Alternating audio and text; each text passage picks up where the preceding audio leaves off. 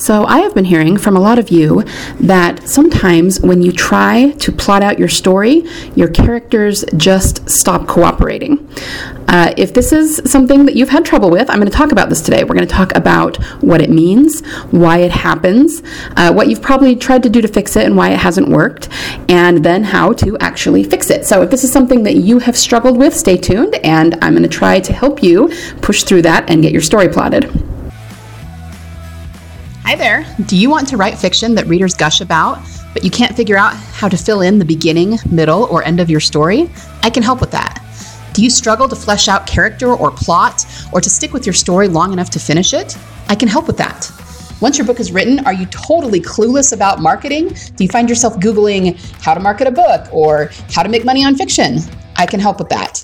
Welcome to the Prolific Author Podcast. You know you're meant to write fiction, but you can't seem to nail down the skills or processes that make it simple and repeatable, not to mention fun. So you wait around for the muse to show up, try to force your story into a template or outline, or take months, if not years, to discover your story. Plot twist, there's a better way. Hi, I'm Liesl, U S A Today bestselling author, story psychologist, writing craft geek, Christian, and story clarity coach. After ten years of trying to master fiction using the old industry standard writing advice, I still felt lost. I finally learned what fictional storytelling and the human template are really about: humanity, emotional connection, and serving our readers by giving them relief through vicarious experience. Imagine learning how to flesh out your characters, plot, world, and theme with such definition and clarity that every story you ever write lands with readers and makes people go, wow, now there's an author. Imagine knowing how to drill down to the heart of your story, to learn what it's really about, and tell the unique story that only you can tell, so that you can get more readers, more downloads, more royalties, and of course, more fiction writing success. This is the podcast for you. We are Prolific Authors. Hey, hey, Prolific Authors. I hope you're doing really well this week. I hope you've had a really good week of writing and storytelling. Before we get into day- today's topic, I have something I want to read you. I received a really lovely review this week on Apple Podcasts from Ridiculous Patronus One, and I just wanted to read it for you. It says, "Fantastic. If you're an inspiring author or in the writing field, it's a must-add," talking about the uh, podcast.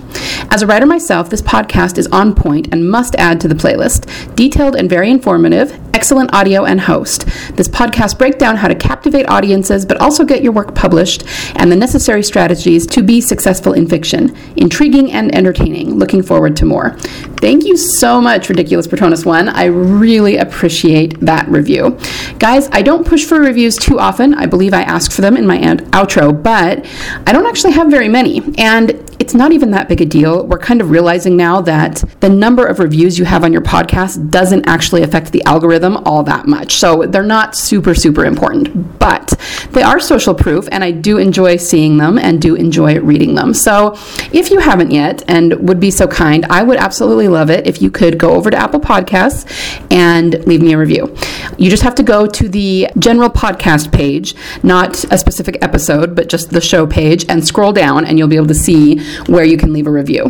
If you don't know what to write, you can just talk about uh, what wins you might have had or inspirations you might have gotten from the podcast, or even think about recommending your favorite episode. Now, on this topic, I actually put together something on SpeakPipe. If you don't know what SpeakPipe is, it's kind of a, a relatively new service that's just kind of starting to get some attention.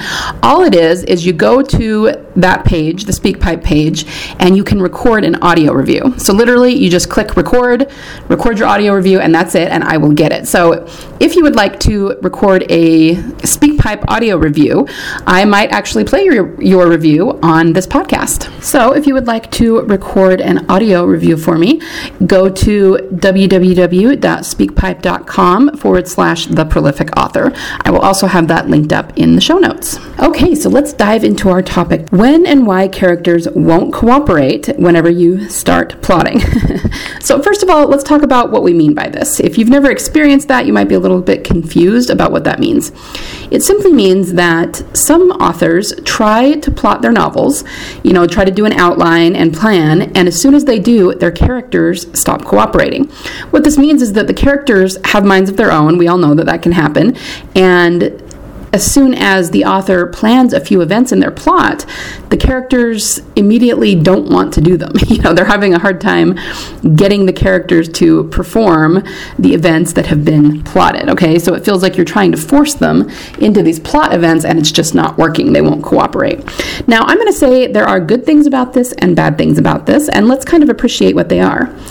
Why would this be a good thing? Well, because it shows that you have really strong characters, okay? If your characters are jumping off the page, if they're making their own decisions and have minds of their own, it means that you have plotted some really powerful and distinctive characters, and that is a good thing. So pat yourself on the back for that. And also, as kind of an aside, remember that a strong character is not one that has a very dominant personality or is physically strong.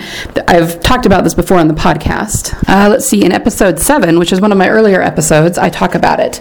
There's this major misconception that when in order to have a strong character, it has to be a character with a very strong or very dominant personality, and that is not the case. When we talk about a strong character, the strong does not refer to the personality or the physicality. It refers to the strength of the writing, for how well you bring them across on the page and how distinctive they are. So you can have a very mousy, introverted, shy character that does nothing but huddle in the corner, and they can still come across as a strong character on the page because you've written them so strongly and so distinctively. So I just wanted to remind you of that, okay? But the point is, if your characters are not cooperating with you and have minds of their own, that means they are very strong characters, and you need to appreciate how well you've written them. Of course, overall, this is not a good thing in the grand scheme of things, because it means that overall, you're not getting your story written, right? They won't cooperate. You can't figure out how to write an outline and get them to, you know, perform what you've written or what you've planned, and you kind of get frustrated and throw your hands up and don't really know what to do. And obviously, that's not a good thing because your story's not getting written. So let's talk about why this happens. What is at the root of the problem here when you outline and then can't get your characters to cooperate? Well, I can tell you that this is the classic example of writing your story from the outside in, okay? Because what's happened is you have planned some plot events, which by definition are the external, you know, events of the plot, and now you're trying to force your characters, who have their own internal desires and motivations and personalities, into those plot events, okay? And that's why they don't want to cooperate. That's why you're hitting walls and can't seem to make it come together, okay? As I always say, you need to plan from the out from the inside out rather than the outside in. Now, on the flip side, you could say that you maybe have planned the characters pretty well and their internal struggles, and that's why they are such strong characters who are fighting back against your plot. Um, and that's a good thing as well, but how do you get the two to work well together? That's the real question. Well, there are three basic things that you need in order to make this happen, in order to kind of seamlessly marry the internal and the external. And they're very similar to what we talked about last week about why you can't finish your story, but they're a little bit different. So the first thing that you need is the internal framework. And this is one that I talked about last week. The internal framework is where you're going with the story. It's the story that you're trying to tell, or the major story theme, okay? So think of it this way. If you have a change that the character goes through, or some sort of shift in their belief or realization that they have in the climactic moment of the story, that is probably your story theme. So think about that, okay? And your internal framework is how the character gets there. So this is something that I'm going to teach in a lot more detail in Master Storyteller, but for now, if you can kind of nail that down, what this does is it tells you where you're going with the story. It gives you an endpoint for the character, and that endpoint, the internal journey of the character and the external plot events, should come together in a moment of realization in that moment, okay? So understanding your internal framework tells you where the story is going, and that really helps because you can point your plot events at that and point your character's internal motivations to that, and then they'll work well together rather than fighting each other. All right, so let's move on to the second one. The second one you need is your character's motivations and their skewed worldview, okay? Now, I talked about this a little bit last week. the motivations, we're not just talking about external motivations. It is all well and good to talk about their objects of desire or what they want in the story, but really when I talk about the characters' internal motivations, we're talking about backstory, we're talking about beliefs, and especially a misguided belief that they have, which is really important. We're talking about the things that have reinforced that misguided belief. And it's important to understand this because if you know your character well enough, if you have these things nailed down about them, you will never get stuck because you will know, based on what their beliefs are, how they will react to any situation and what they will believe about that situation and how it will affect their motivations and what they want. So even if you don't know off the top of their head, you know, maybe it doesn't come to you instantly, what would they do in this situation?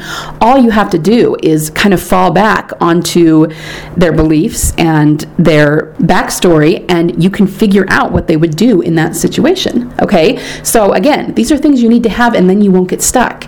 The reason that your characters are not cooperating is because you're taking characters who have different personalities or different beliefs and motivations, and somehow, maybe even on a subconscious level, you as the author know, okay, well, this is what I want them to do, but in that situation they would never do that because they don't believe that or their personality is not that way. And again, that's a good thing. It means that you know who your characters are at their core, but you're still having trouble, you know, kind of forcing them into the plot of the story. If, on the other hand, you know what their skewed worldview is, which is pretty much the same thing as what their misguided belief is, and you know how they will react in any situation, you can get them there, okay? You can plot out how you're going to get them to react in a way that is completely natural and seamless for them, but will still jive with whatever events you have plotted for the book, okay? Um, the third thing you need is a little bit more external. You need your character's personality. You need to figure out a few aspects of their personality so that you kind of know how they act in any given situation, okay? You can use any personality system you want for this. I really like the Enneagram. I also really like Gretchen Rubin's The Four Tendencies. And of course, you don't want to try and give them a fully rounded human personality because that would be way too complicated, and you know, it would be really hard to write a true human personality like that on the page. But just like anything else, just like character voice or mannerisms, you just need to pick out two or three characteristics of their personality, and then you can use those. And once again, you will know, based on their personality, how they will act day to day in any given scene. And that really helps you to be able to write them effectively on the page, okay? So let's go over these one more time. You need the each internal framework so that you know where your story and your characters are going. Then you need your character's motivation and skewed worldview so that you know how they will react to any given plot event that will happen and how it will affect what they believe and what they will do moving forward. And then you need their personality so that you can write them effectively on the page. We're talking about their mannerisms, um, you know, the way they react to other people so that they come across as a dynamic and realistic human being. Now, if you have these three things, and if you really get this nailed down, you will not have problems anymore with your characters not cooperating when you plot. You can figure out the events you want, and then you kind of just reverse engineer from there so that you can figure out what kind of character will react in a way that will really jive well and naturally with your story, and then how to get them from A to B in your story. Okay, this is exactly what I teach, and if you use the prolific author methods for figuring this out, guys, this is what I'm saying. You will never get stuck again. Of course, we all have some times when we need to think about something in a plot and we're not sure exactly how we're getting from A to B, but it should never take you more than a day or two to figure it out. It should never take you more than a journaling session or two. And the reason is because you have your characters nailed down so firmly that they absolutely will tell you what they would do in any given situation. But on the flip side, if you really need them to do something in the plot, you can figure out how to make them do it and still be true to who they are, okay? So you won't get this friction where they stop cooperating because you're trying to force them and it's just not jiving, okay? You just have to get these things nailed down, and then your story becomes really easy to plan, and your characters just naturally fold themselves in the story, and it becomes this really beautiful, cohesive narrative that just works really well together and will hook that reader right from the start. Okay? So if you want help with this, um, once again, get on the wait list for Master Storyteller. I have the link for that in the show notes or the caption. And being on the list doesn't mean that you are at all obligated to participate in the program or anything like that. It just means that when it's open, I will send you an email so you can check it out and see if it's a fit for you. So if that's some, if this is something you want help with, make sure and get on that wait list um, by clicking the link in the show notes. All right, I think that's what I have for today. I hope that that helps you. And if you are someone who has had trouble with characters who stop cooperating every time you try to outline, that this will kind of help give you an idea of how to fix that and how to get your characters to do what you want in the plot, but also be true to who they are and who you have created them to be, because both of those things are equally important, and most people do one or the other. You know, either they plot the the events of the story and then just go, oh well, and force their characters into it, or they allow their characters to make choices, which means the characters do their own thing and the author can't really plot the story very well. They just have to see what the characters are going to do. Now, neither is right or wrong, but I think you should be able to have both, and that they should be able to work together. And guess what, guys? You can. This is how. By figuring these things out using the prolific author method. All right, everybody have a wonderful week, a wonderful week of writing, a wonderful week of storytelling, and I will see you next time. Bye. Before you go, if you found value in this episode, can you do me a solid and share it with other authors you think might benefit from it? Remember, the rising tide lifts all boats. Also, if you haven't yet, would you be willing to leave me a review on Apple Podcasts? It's the only way for me to know that you're enjoying the podcast, and it helps Apple recommend it to other authors like you who might benefit from it. Finally, if you haven't already, hop over and join the Prolific Author community on Facebook. Inside, authors network, ask questions, and I often do teaching via Facebook Lives. Thank you so much for listening today. Happy story crafting this week, and remember, there is always a market for awesome.